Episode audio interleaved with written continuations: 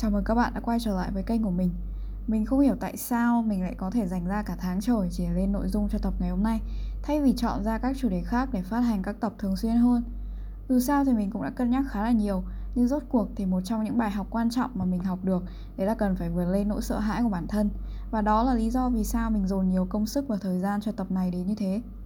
Thành thật mà nói thì ý tưởng cho một tập mang tên là nỗi sợ như bây giờ thì mình đã nhen nhóm từ tháng 10 hay là đầu tháng 11 năm ngoái. Nhưng mà mình đã lần lữa mãi mà không làm. Vì mình sợ quá nhiều thứ.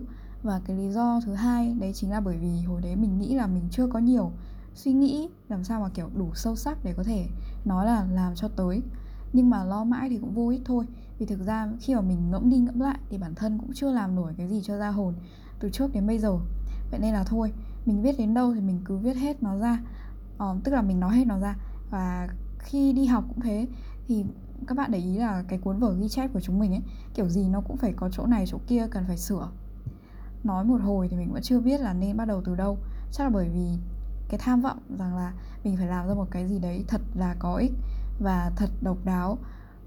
Nó mang theo cái màu sắc riêng của bản thân thì cái suy nghĩ đấy nó luôn ám ảnh mình khi mà mình làm bất cứ một cái gì mình muốn tiếp cận đề tài này theo cái nhìn riêng của bản thân mình. Và khi mọi người lắng nghe và ai cũng phải bất ngờ về những cái điều mình chia sẻ.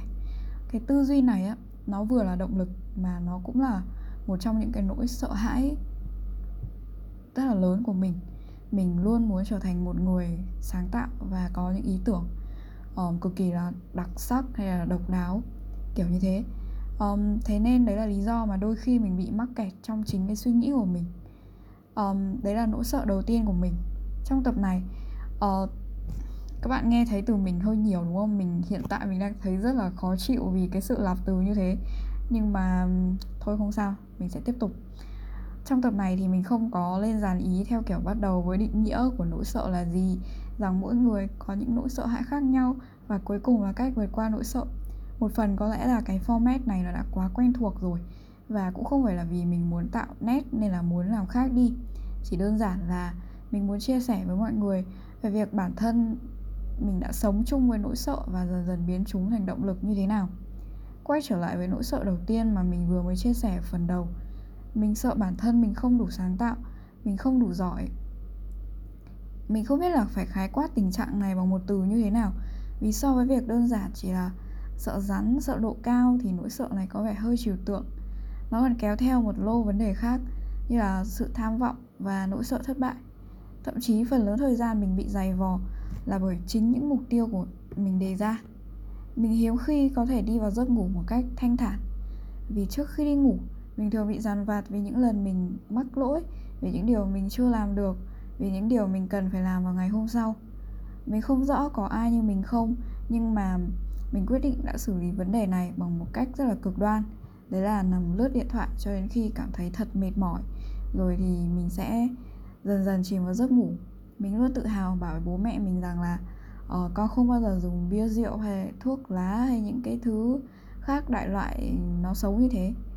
Mình cũng không dùng thuốc an thần để đi vào giấc ngủ sâu hơn à đi vào giấc ngủ một cách dễ dàng hơn. Nhưng mà mình lại không hề chia sẻ với mọi người rằng mình đã từng dùng cái cách tiêu cực như là dùng điện thoại để cảm thấy thật là mệt mỏi rồi dễ đi vào giấc ngủ. Mình nghĩ mình làm như thế thì tức là mình là một đứa hèn nhát, phải đi tìm những cái thứ gây sao nhãng để không phải đối diện trực tiếp với suy nghĩ của chính bản thân. Rồi chưa kể nó còn kéo theo một loạt những cái hệ lụy khác về sức khỏe mà chắc mình không cần nói thì các bạn ai cũng biết rồi. Trí nhớ của mình suy giảm trầm trọng, mình xử lý tình huống kém hơn, đặc biệt là khi lái xe trên đường. Thì cái này không chỉ nguy hiểm cho tính mạng của mình mà nó còn liên quan đến những người xung quanh nữa. Và chưa kể thì khả năng tư duy của mình bị ảnh hưởng một cách tiêu cực, thì công việc của mình cũng gặp thêm chút khó khăn. Và dĩ nhiên rồi, vẻ ngoài của mình thì khá là tiều tụy và trông thiếu sức sống. Mình biết đây là một lối sống không ra gì, và mình đã đang và tiếp tục cố gắng sửa đổi.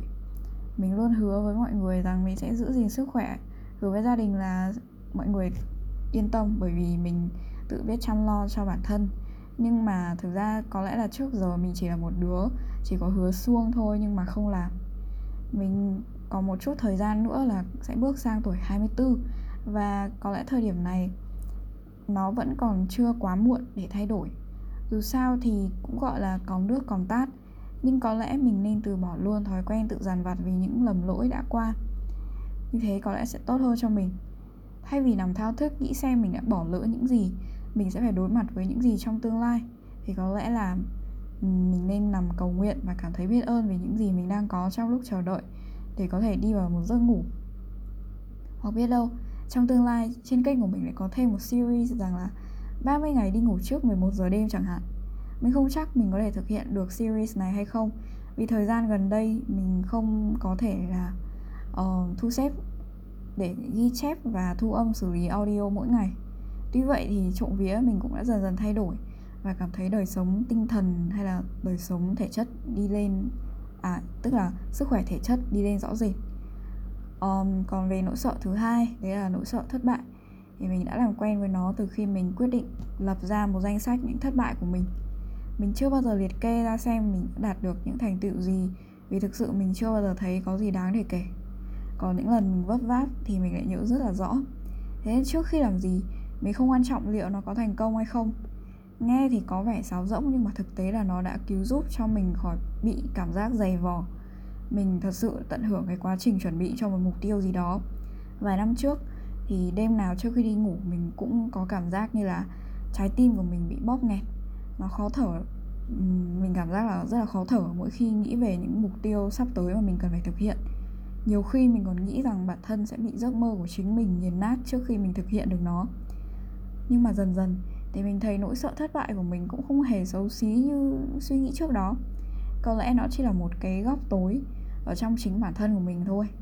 Và nếu nó là một phần của mình rồi, thì dù xấu dù tốt thế nào, mình cũng phải chấp nhận. Mình không thể cất nó vào một hộp, vào một cái hộp nào đấy, rồi vứt vào trong góc tủ hay là vùi sâu nó dưới 10 tấc đất được.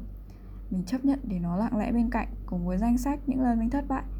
Mình xem nó như một cái hộp đựng các bài học những thứ mà mình có thể là cảm thấy vui vui khi mà mình nhặt nhạnh được trên con đường đến những mục tiêu cao hơn.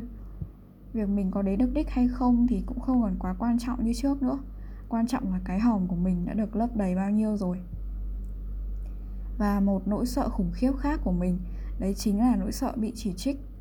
Thực ra mình nghĩ mình đã vượt qua vấn đề này từ hồi cấp 3 khi mình luôn cố gắng vượt qua um, cái rào cản tâm lý bằng việc là cố tỏ ra tự tin nhất có thể và sung phong phát biểu xây dựng bài bất kể là câu trả lời trong đầu mình khi đó nó có ngớ ngẩn đến đâu.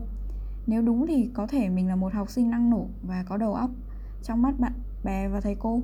Còn nếu không thì những câu trả lời ngớ ngẩn của mình có thể mua vui chút ít gì đó cho cả lớp trong những giờ học căng thẳng. Nó cũng chẳng sao cả. Và câu nói fake it till you make it dần dần đúng với mình. Um, giả vờ cho đến khi mình có thể làm được nó đã giúp mình rất nhiều trong cuộc sống. Mọi thứ có vẻ dễ dàng với mình hơn khi mình có đủ tự tin để thể hiện quan điểm cá nhân ở mọi nơi mọi lĩnh vực. Dĩ nhiên là cái gì mình biết thì mình nói còn không thì thôi.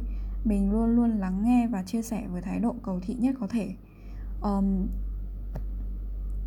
mình nghĩ là mình đã hoàn toàn vượt qua được nỗi sợ bị chỉ trích trong quá khứ cho đến khi kênh cho đến khi kênh podcast này được lập ra mình không tiết lộ cho nhiều người xung quanh biết về sự tồn tại của nó. Căn bản vì nó quá khác so với những gì mà mọi người xung quanh mình đang làm. Có thể một số người sẽ không quan tâm, nhưng dẫu sao một phần nhỏ nào đấy trong đầu mình vẫn sợ rằng bản thân sẽ bị phán xét. Gần đây thì mình đã quyết định chủ động giới thiệu kênh của mình tới thêm một vài người bạn và xin góp ý. Mình nghĩ nỗi sợ bị đánh giá xét cho cùng thì nó cũng giống như một bóng ma vô hình thôi, cứ thoát ẩn thoát hiện trong tâm trí mình nhưng nó càng ám ảnh thì lại càng giúp mình trở nên vững vàng hơn. Và đây chính là suy nghĩ đã giúp mình thoát ra khỏi lăng kính tiêu cực về bản thân. Mình từng có dự định về nội dung của một tập xoay quanh chứng rối loạn ám ảnh cưỡng chế của mình. Ờ, mình có một khoảng thời gian khá là chật vật vì nó.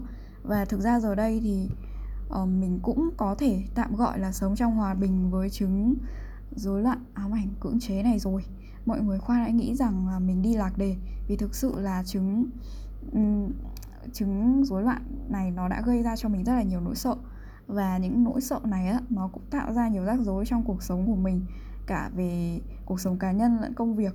Ví dụ như là mình từng rất là sợ bẩn. Thực ra sợ bẩn thì có lẽ là ai thì cũng thế thôi nhưng mà mình thì mình nghĩ là mình hơi khác người một chút.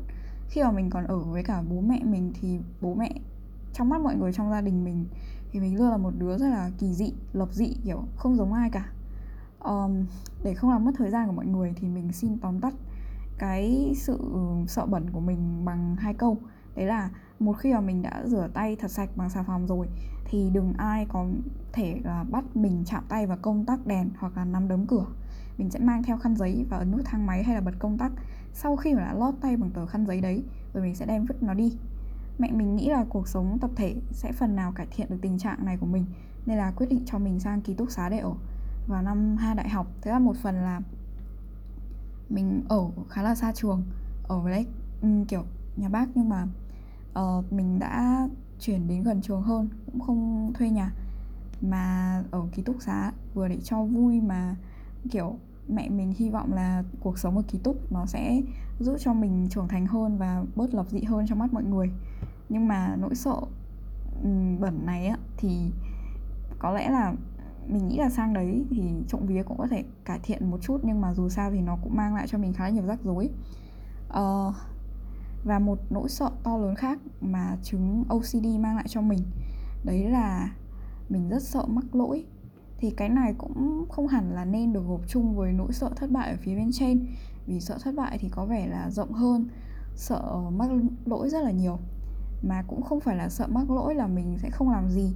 Thay vào đấy thì mình cần rất nhiều thời gian cho một công việc mà những người bình thường khác chỉ cần đến 1 phần 3, 1 phần 4, thậm chí là 1 phần 5 thời gian là mình làm thôi. Mình ám ảnh với việc làm gì cũng phải thật là hoàn hảo. Nhưng rõ ràng thời gian và sức người có hạn. Cùng với vài chuyện đáng nhớ đã diễn ra nên là dần dần mình học được cách chấp nhận một sự thật rằng là chủ nghĩa hoàn hảo. Rốt cuộc nó chỉ bào mòn thời gian và công sức của mình cũng như là của những người xung quanh. Chúng ta được phép mắc sai lầm dĩ nhiên là trong một trường mực nhất định nào đấy. Uhm, rõ ràng là bút chì tẩy rồi bút xóa nó được phát minh ra để khắc phục một vài lỗi sai mà con người có thể xử lý được.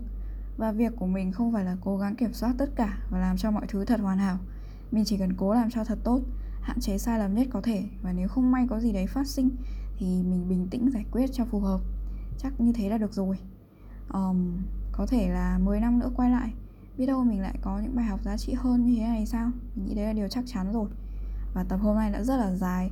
Hy vọng là nó sẽ là một cái gì đấy tốt cho không chỉ cho mình mà cả cho những bạn đang nghe tập ngày hôm nay.